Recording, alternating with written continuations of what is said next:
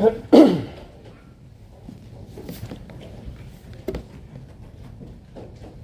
you bow your heads as we pray. Heavenly Father, again, we thank you for this day where we can come together as your church to worship you and to hear your word proclaimed. We pray here today that you'd be glorified in the things that are uh, preached, and that the church would be edified, and that anything that is uh, said or done or taught here that is an error or diminishes your glory in any way, we pray that it would be forgotten and would not harm your church, and that we'd see it and repent of it when we can. We pray all this in the name of your Son, Jesus, our God and King. Amen. You will open your Pew Bibles to page 1181. I'll be reading 2 Timothy chapter 1, verses 13 and 14, which is our text for today. Verses 13 and 14 of chapter 1 of 2 Timothy.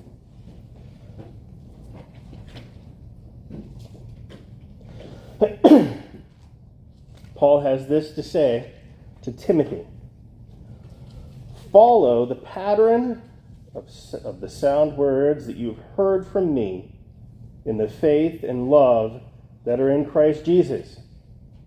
By the Holy Spirit who dwells within us, guard that good deposit entrusted to you.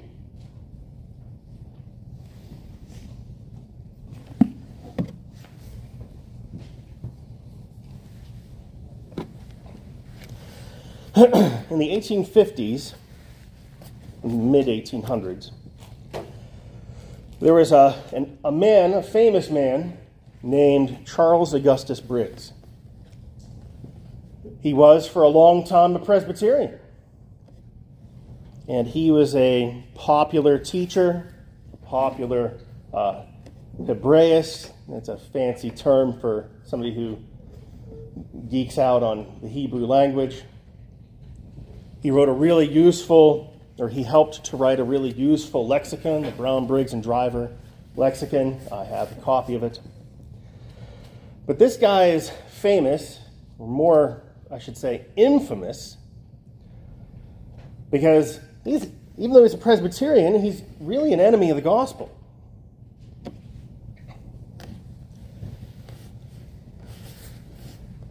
In, uh, he became professor at Union Theological Seminary, and in his inaugural lecture, he proceeded to talk as a minister about how there is nothing divine about God's Word. Not one letter, not one period, not one sentence. The whole book is devoid of the divine and simply, simply a product of human ingenuity, a seeking for something beyond themselves. So he denied this, that the scriptures were God's word, a very serious thing. Years before this, he wrote a, a book which explained his position, which he echoes in this inaugural lecture I mentioned and we'll be talking about in a moment. But this inaugural lecture that he did led to a heresy trial a long and arduous one where uh, he tried to employ the standard tricks of the devil and most theological liberals. He tried to use the procedures of presbytery to get out of trouble. Oh, I'm sorry, I went too far, I didn't really mean it. And then he pivoted and said that the charges weren't filed right and all these other things. These things didn't work and he was eventually defrocked and kicked out of the PCUSA. Unfortunately, a few years later, he worked his way into the Episcopal Church and became an Episcopal priest and carried on his heresy and his evil. And he ended up dying in 1913, a year before the Great War. Why does this matter? Why am I talking about this awful man and his awful thoughts from over 100 years ago? He died more than 100 years ago, 110 years ago. Well, it matters because this man is bringing up what the devil said in the garden. When he would talk about religion, his ploy was Hath God really said? Did God really say? He's questioning God's word. and he's, he's also bringing to question whether or not we should have the confessions that we have. And he does sly things like this. He, he says this in the book that I mentioned called Whither, on the which direction should Presbyterians go. Presbyterian churches have departed from their standards on this question, that of in, uh, whether babies go to hell if they die in infancy. So they departed from their standards, and it is simply honest to acknowledge it. We are at liberty to amend the confessions, but we have no right to distort it and to pervert it, its grammar and historical meaning. Now, note, he says this, and then he proceeds to pervert its historical meaning in the rest of the book. He's a liar. But Briggs puts forth this idea of orthodoxy, or orthodoxism, that which is held from the past, and contrasts it with the new masculine orthodoxy, which takes God's word alongside of science and psychology and history and other things. This, why is this important today, and why am I talking about it? Because this idea is not dead. He is dead, and he has had to answer to his creator for this, but his ideas are still very much alive. And they affect all kinds of things how we view our confessions, how we view the Bible. And so here's what we need to take away from this and our text today. You are to cling firmly to the doctrines of Christ and remain faithful to it. Briggs didn't. He didn't cling firmly to that which he had received. So, our main point of the text is you are to cling firmly, brothers and sisters, to the doctrines of Christ and remain faithful to it. Paul divides our text into three points, three positions. Cling firmly to the doctrines of Christ. The first part of verse 13. Cling firmly to the doctrines of Christ. The second point is, is that the doctrines of Christ are found in Scripture. The doctrines of Christ are found in Scripture. And the last point is, is that we're to guard the doctrines of Christ empowered by the Holy Spirit. We're to guard the doctrines of Christ empowered by the Holy Spirit. So, in the, the first position, now I'm going to read this, uh, I'm going to read our text again but from the King James and the New Living Translation. Just the King James or the uh, ESV, the beginning of this, our, our text, I, I, think kind of softened the blow. I, I really want us to get a, a tangible grasp of what Paul is saying here. So, in 2 Timothy 1 13 and 14 from the King James. Hold fast to the form of sound words which thou hast heard of me in faith and in love which is in Christ Jesus. That good thing which was committed unto thee, keep by the Holy Ghost which dwelleth in us. And then again, in the New Living Translation, hold on to the pattern of wholesome teaching you learned from me, a pattern shaped by the faith and love that you have in Christ. Through the power of the Holy Spirit who lives in, within us, carefully guard the precious truth that has been entrusted to you. so we're going to focus on the, the first section here. Hold fast to the form of sound words, or follow the pattern of sound words.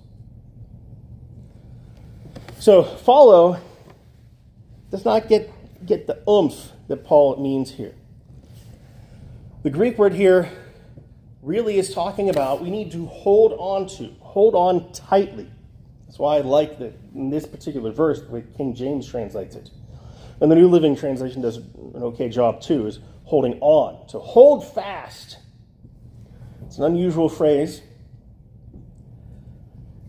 but it means to keep to retain, to hold on to, to maintain. Uh, a, a, good way to, to, to, visualize this is if, if you are familiar with the movie Master and Commander, or the books, There's a scene where uh, a, t- a 10 or 12 year old boy is an officer, and they've just engaged, they're getting ready to engage the uh, French warship Acheron. And this is a British warship, and this is during the Napoleonic War. So they're coming at each other, and they exchange cannon shot. Wood chips fly everywhere. The little boy's terrified, and he looks over, and as the explosions are going on, lo and behold, he sees this sailor holding onto a rope very tightly. You could say he has a death grip. And tattooed on his fingers and his knuckles, hold fast. And he's telling the boy, hold fast. Why does the boy need to hold fast? Because these explosions could blow him off the ship. So what's what is Paul getting at here? We're to have a death grip on what he's about to talk about. A death grip. So hold fast, death grip on the form of sound words or the pattern of sound words. that is what he, Paul wants us to do. So, what is this pattern? What is this form of sound words? It's an important word. in the Greek, this is actually the first word in the sentence. Paul's putting, so you don't necessarily have to worry about word order for translation necessarily in Greek. However, word order shows importance. So Paul's putting all the importance of verse 13 on the form or pattern. So, why does this matter?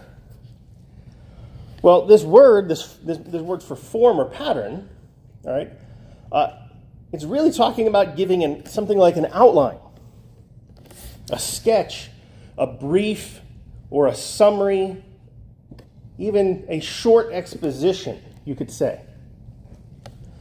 Um, in in the ancient Greek world, artists would use this for the initial sketch that they would do.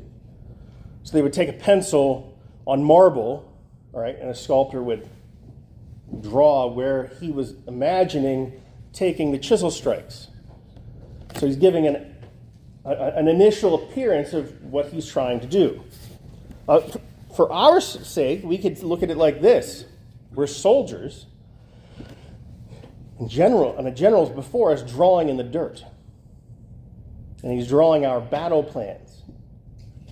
So he's got a pine cone here, it means something, a stick that's here. Those aren't the actual things, but it's a summary of what we're about to do. It's a map pointing us in the direction of where we're to go. So it's, it's a mock up of the big picture. So you could say it's like going through a 101 course where you fly over and get a general idea. And then you take your 404 course in college later on, which is a more advanced class, and then you kind of fill in the gaps. But it's because you had the earlier course, the earlier form or pattern that you were able to take the advanced course. So What's this pattern or outline? What is it of? It can mean many things. Hold fast to the form of sound words. Well, the good or the uh, Geneva Bible translates this as wholesome words. And it kind of implies that they're also unsound. So sound words, unsound words. In 2 Peter 3, we have an example of unsound words. Even as our beloved brother Paul, also according to the wisdom given unto him, hath written unto you, as also in all his epistles, speaking in them of these things, in which are some things hard to be understood, which they that are unlearned and unstable twist, as they do also the other scriptures, unto their own destruction. There's an example of unsound words. But what's the sound words that he's talking about? Well, he's talking about doctrine. He's talking about, about the things that Paul has previously taught Timothy. So it's, it's a justification here, and it's actually a command that Christians, as well as Timothy, uh, either hold to or create creeds and confessions. So we have the Westminster Standards. The ancient church had the Apostles' Creed, the Nicene Creed, the Athanasian Creed. There are numerous creeds where we give small summaries, usually addressing a problem, to defend and to declare what our faith is. And it's usually derived from Scripture.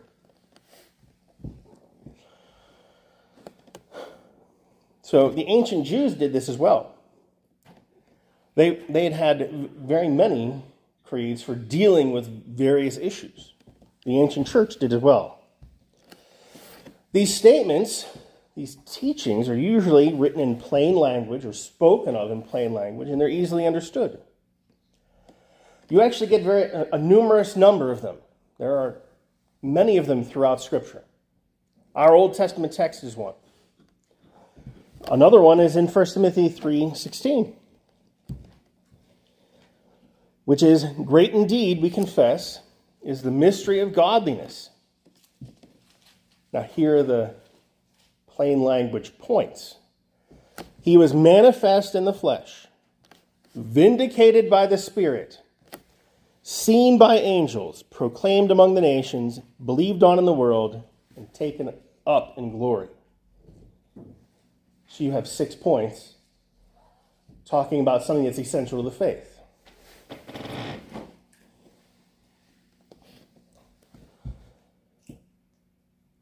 So let me ask you this. The ancients used creeds, both the Old Testament church the ancient New Testament church. Our Reformation fathers made use of creeds and held on to creeds. They used them as a defense against Roman Catholics, against heresy. They used them to teach. Let me ask you this Do you make use of the creeds? God's commanded us to make creeds and they're useful for our, our instruction in the faith. Have you clinged to what you've received here in church, in Sunday school? We need to make sure that we're paying attention to sermons.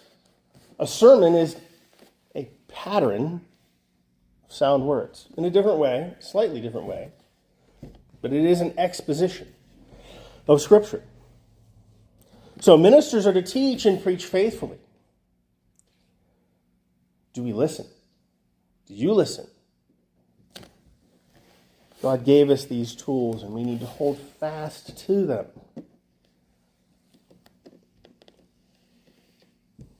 So, we're to hold fast to the form of sound words, which thou hast heard of me in faith and love, which is in Christ Jesus that good thing which was committed unto thee. So, the second point the doctrines of Christ are found in Scripture. There's a lot of confusion regarding uh, this passage coming from various traditions. But Paul here confirms that it's his instruction. Because it's that which thou hast heard of me. So these are the things that Timothy himself has been personally instructed in. This isn't Pharisaical midrash. Pharisaical midrash is uh, collection of sayings of the rabbis. Okay? Uh, it's not Talmud, which is also a collection of writings of the rabbis going all the way back to Babylon into the middle of uh, like the 8th century that the Jews use. Uh, with John 21, this pa- our passage today is used by Roman Catholics and others to indicate that there's a lot more to church authority than God's word.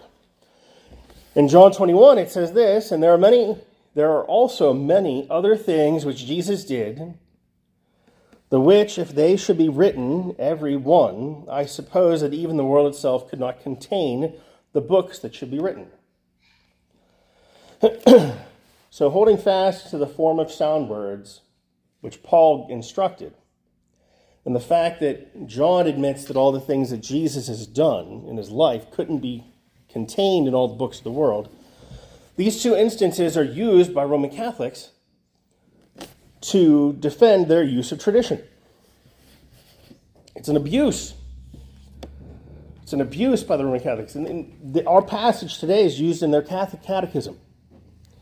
The Catholic Catechism says this the, apostles entrusted the sacred deposit of the faith, that is the depositum fidei, contained in the sacred scriptures, and tradition to the whole church. And tradition to the whole church. Liberals abuse these types of passages in a similar way, but to simply undermine Scripture.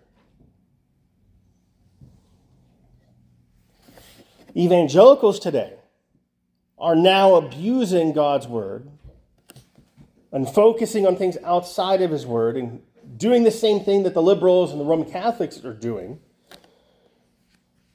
But they're trying to be faithful evangelicals. Andy Stanley, for example, says this The Christian faith does not rise and fall on the accuracy of the 66 ancient documents.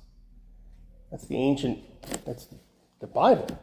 66 books of the Bible. The 27 books of the New Testament, the 39 books of the Old Testament. It doesn't matter. We know the historical Jesus. How do you get that without God's Word? It rises and falls on the identity of a single individual, Jesus of Nazareth. Now, how crazy is that? You just undermined all the documented evidence that we have for Christ. And now you're telling us we have to rely on him. It's nonsensical. the doctrines of Christ are found in Scripture. How do we know this? Well, we know this through the rest of Paul's writing. In 2 Timothy, our current document, the epistle we're in, just two chapters later, in 2 Timothy 3 16 and 17, all scripture is given by the inspiration of God and is profitable for doctrine, for reproof, for correction, for instruction in righteousness, that the man of God may be perfect, that is, properly equipped, thoroughly furnished unto all good works. Paul continuously emphasizes the Word of God. And for some of our evangelical brothers in Christ to downplay the Old Testament, other places in these letters to Timothy, Paul praises Timothy's mother and grandmother for immersing him in God's Word as a child. So Timothy's my age by the time he's getting this letter. He's in his late 30s, early 40s. So this is, as a child, that would be 30 years ago. So the Gospels weren't written, the epistles weren't written at this time. He would have been a child at around the time of Christ. So, what's he getting? What's he nursing on as a child? The Old Testament. So, the Word of God is emphasized here. These are summaries and confessions and creeds that have been derived from God's Word. Deuteronomy 6 4 as an example from the Old Testament. Hear, O Israel, the Lord, that is Yahweh, is our God and Yahweh alone. These are little snippet creeds that are memorable, plain language, things that we're to hold on to, to have a death grip on. So, moving on. Hold on to the pattern or form of sound words which thou hast heard of me, in faith and in love which is in Christ Jesus. So this isn't in faith and in love, all right? This refers not to uh, something that's being added to Christian doctrine, the doctrines of Christ. But this is something that is united to doctrines of Christ. Any atheist can read the Bible and tell you what John thought of Christ. He can write you out a theological statement telling you all the things that John thought about Jesus. And he will say it's a fact that John thought this. But he won't have the faith and the love of God that is associated with it. Knowledge is not what's being talked about here. Holding on to the doctrines of Christ is a, an act of faith.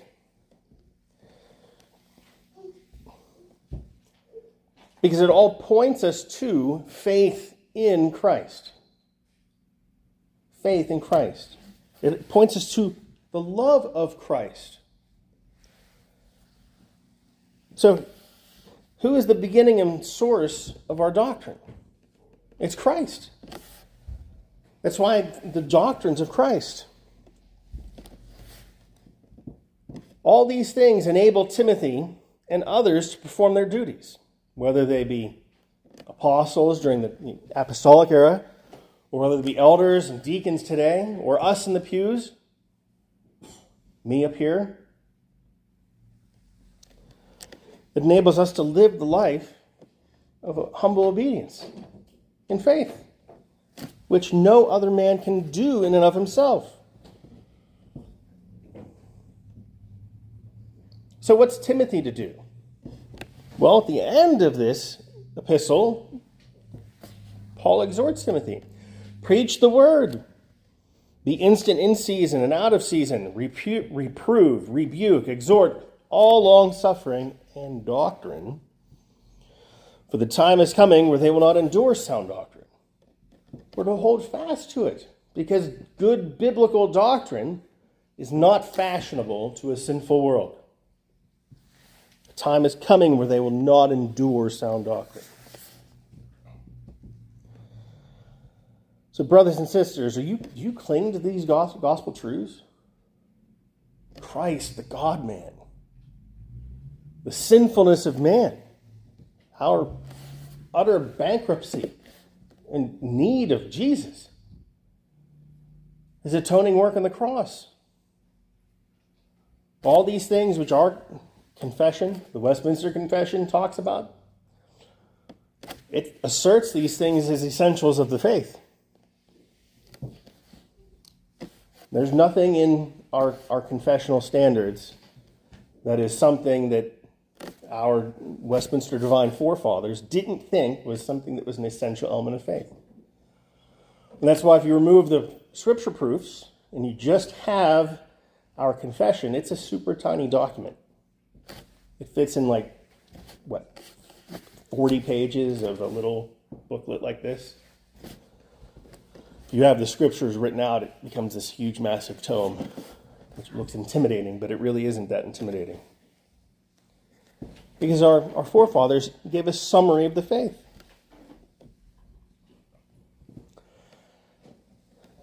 So, that good thing, Paul continues, which was committed to you. So, what is he talking about here? Well, Paul is doubling down. He's doubling down on God's word. That's something that's been committed to you. He's doubling down on the summary of faith. The summary of faith.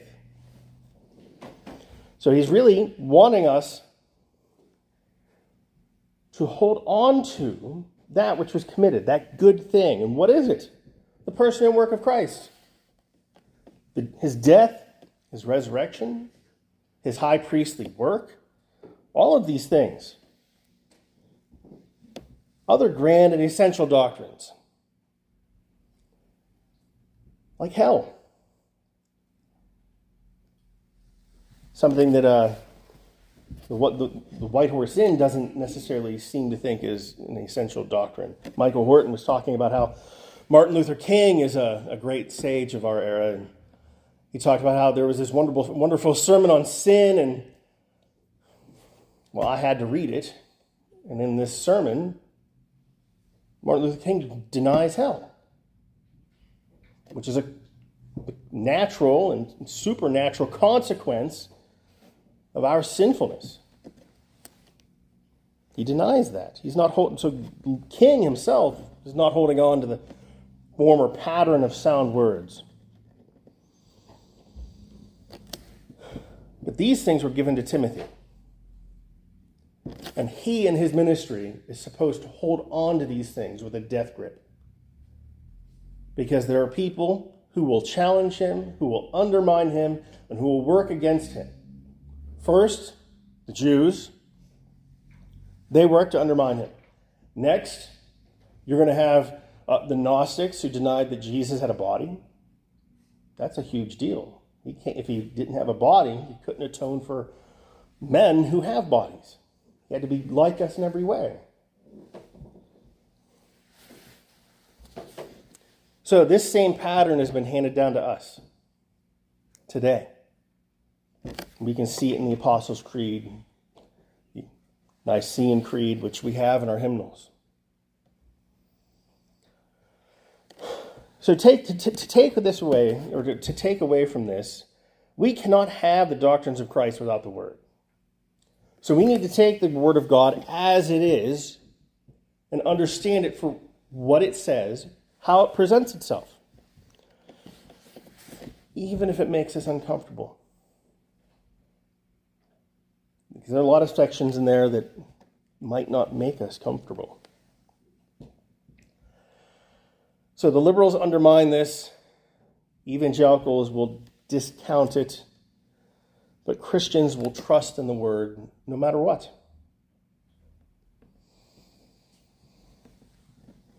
The other thing that we need to take away from this is, is that the, the doctrines of Christ bring with it faith and love. It changes our affections. So, for Charles Augustus Briggs, for example, it didn't really change him. And you can see it evident in the fact that he lies, cheats, steals to try and keep his income stream going in the mainline PC USA church in the 1800s. Whenever you actually read all of the things that he wrote, you, you walk away with this feeling is this guy an atheist? And he just wanted some high ivory tower position? Because in that time, in that era, pastors were largely respected.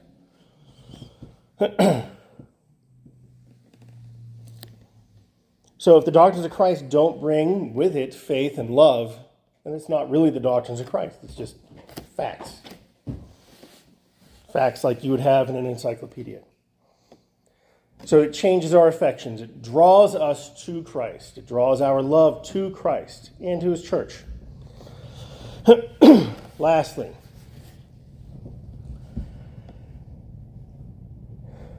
that good thing which was committed unto thee, keep by the Holy Ghost which dwells in us.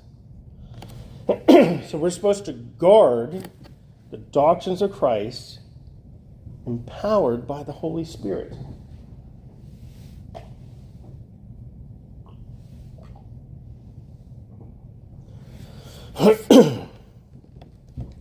so, Timothy here, he's to keep and guard it. He's been given this good thing. Good things come from God, right? So, he's to guard to use the, the Catholic phrase, the sacred deposit, we use it in the right way though, that's been handed to him. That which he has received from Paul. The exposition of God's word from Paul. The summaries of faith. He's not to mix it. He's not to mix it with tradition.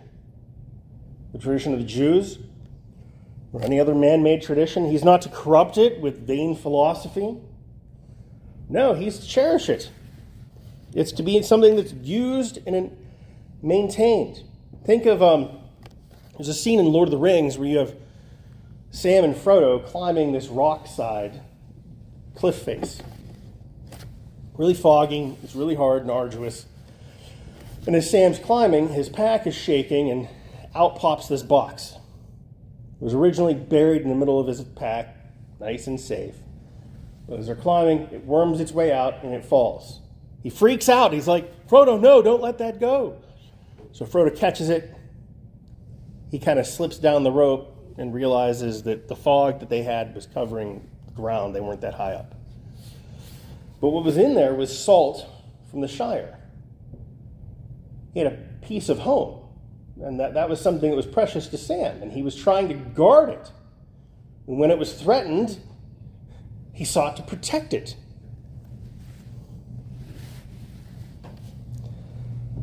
Well, like Sam, Timothy is to guard that which he's received. And he's to use what was given to him. But he's not alone in this. He's not to do these things, guarding and using, simply by human strength, not by human will or effort. No. Christ sent us a helper because Christ knew that whenever he ascended into heaven, that he would not be present in body with us. So Christ's Spirit is with us. And Timothy's to guard this sacred possession by prayerful reliance in the Holy Spirit in him. So, humanity is affected by sin, and because of this, not one aspect of man is free from it. It's like a, a drop of poison in a cup of water, it, it mixes thoroughly throughout. We, so we can't do anything that pleases God, let alone defend what He's given us on our own. So, brothers and sisters, whenever we study God's Word, whenever we read and memorize catechism and study the confessions, we need to realize that it's by prayer, meditation, and prudence that we guard this form of sound words, this pattern of sound words. It's an active task today. So, Briggs of it came and he went. He came, did a lot of damage to the church, was punished for it by being defrocked, and he was kicked out. 40 years later, you come to the modernist fundamentalist controversy. And this controversy is coming to a head. And it comes to the head in a man named Machen, who uh, was in the middle of his own trial at Presbytery. You see, he had created a rival missionary agency to that of the one that the Presbyterian Church had, the same church that Briggs had been kicked out of. Why? Because you had ministers and you had missionaries such as Pearl Buck preaching and teaching that it wasn't the Christian's duty to proclaim the saving message of Jesus. It was to make the China, the Chinese better at being at Chinese. The Japanese to be better at Shinto and to be better Japanese. We're to spread this good, common brotherly humanity. And that's not the gospel. That's not the form of sound words. It's not the pattern of sound words.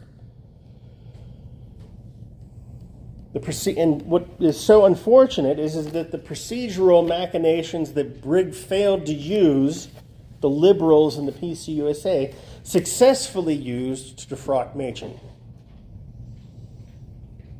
So you have a faithful man who remained steadfast even in all that. When people would not endure sound doctrine, a sound pattern, a pattern of sound words was not among those people and didn't want to be. He kept faithful and he formed the OPC and he formed Westminster Seminary and in the BP we have a new missionary or we have the missionary agency that, that he formed. And these are all faithful institutions or have been faithful in the past. So, this is the lesson that Paul is teaching us here. Brothers and sisters, in faith and life, no matter what, we are to cling firmly to the doctrines of Christ and remain faithful to it, no matter what. You bow your heads and pray with me. Heavenly Father, if you will remain standing, and if you will open your hymnals to hymn number 300, we will be singing, Come Thou Long Expected Jesus.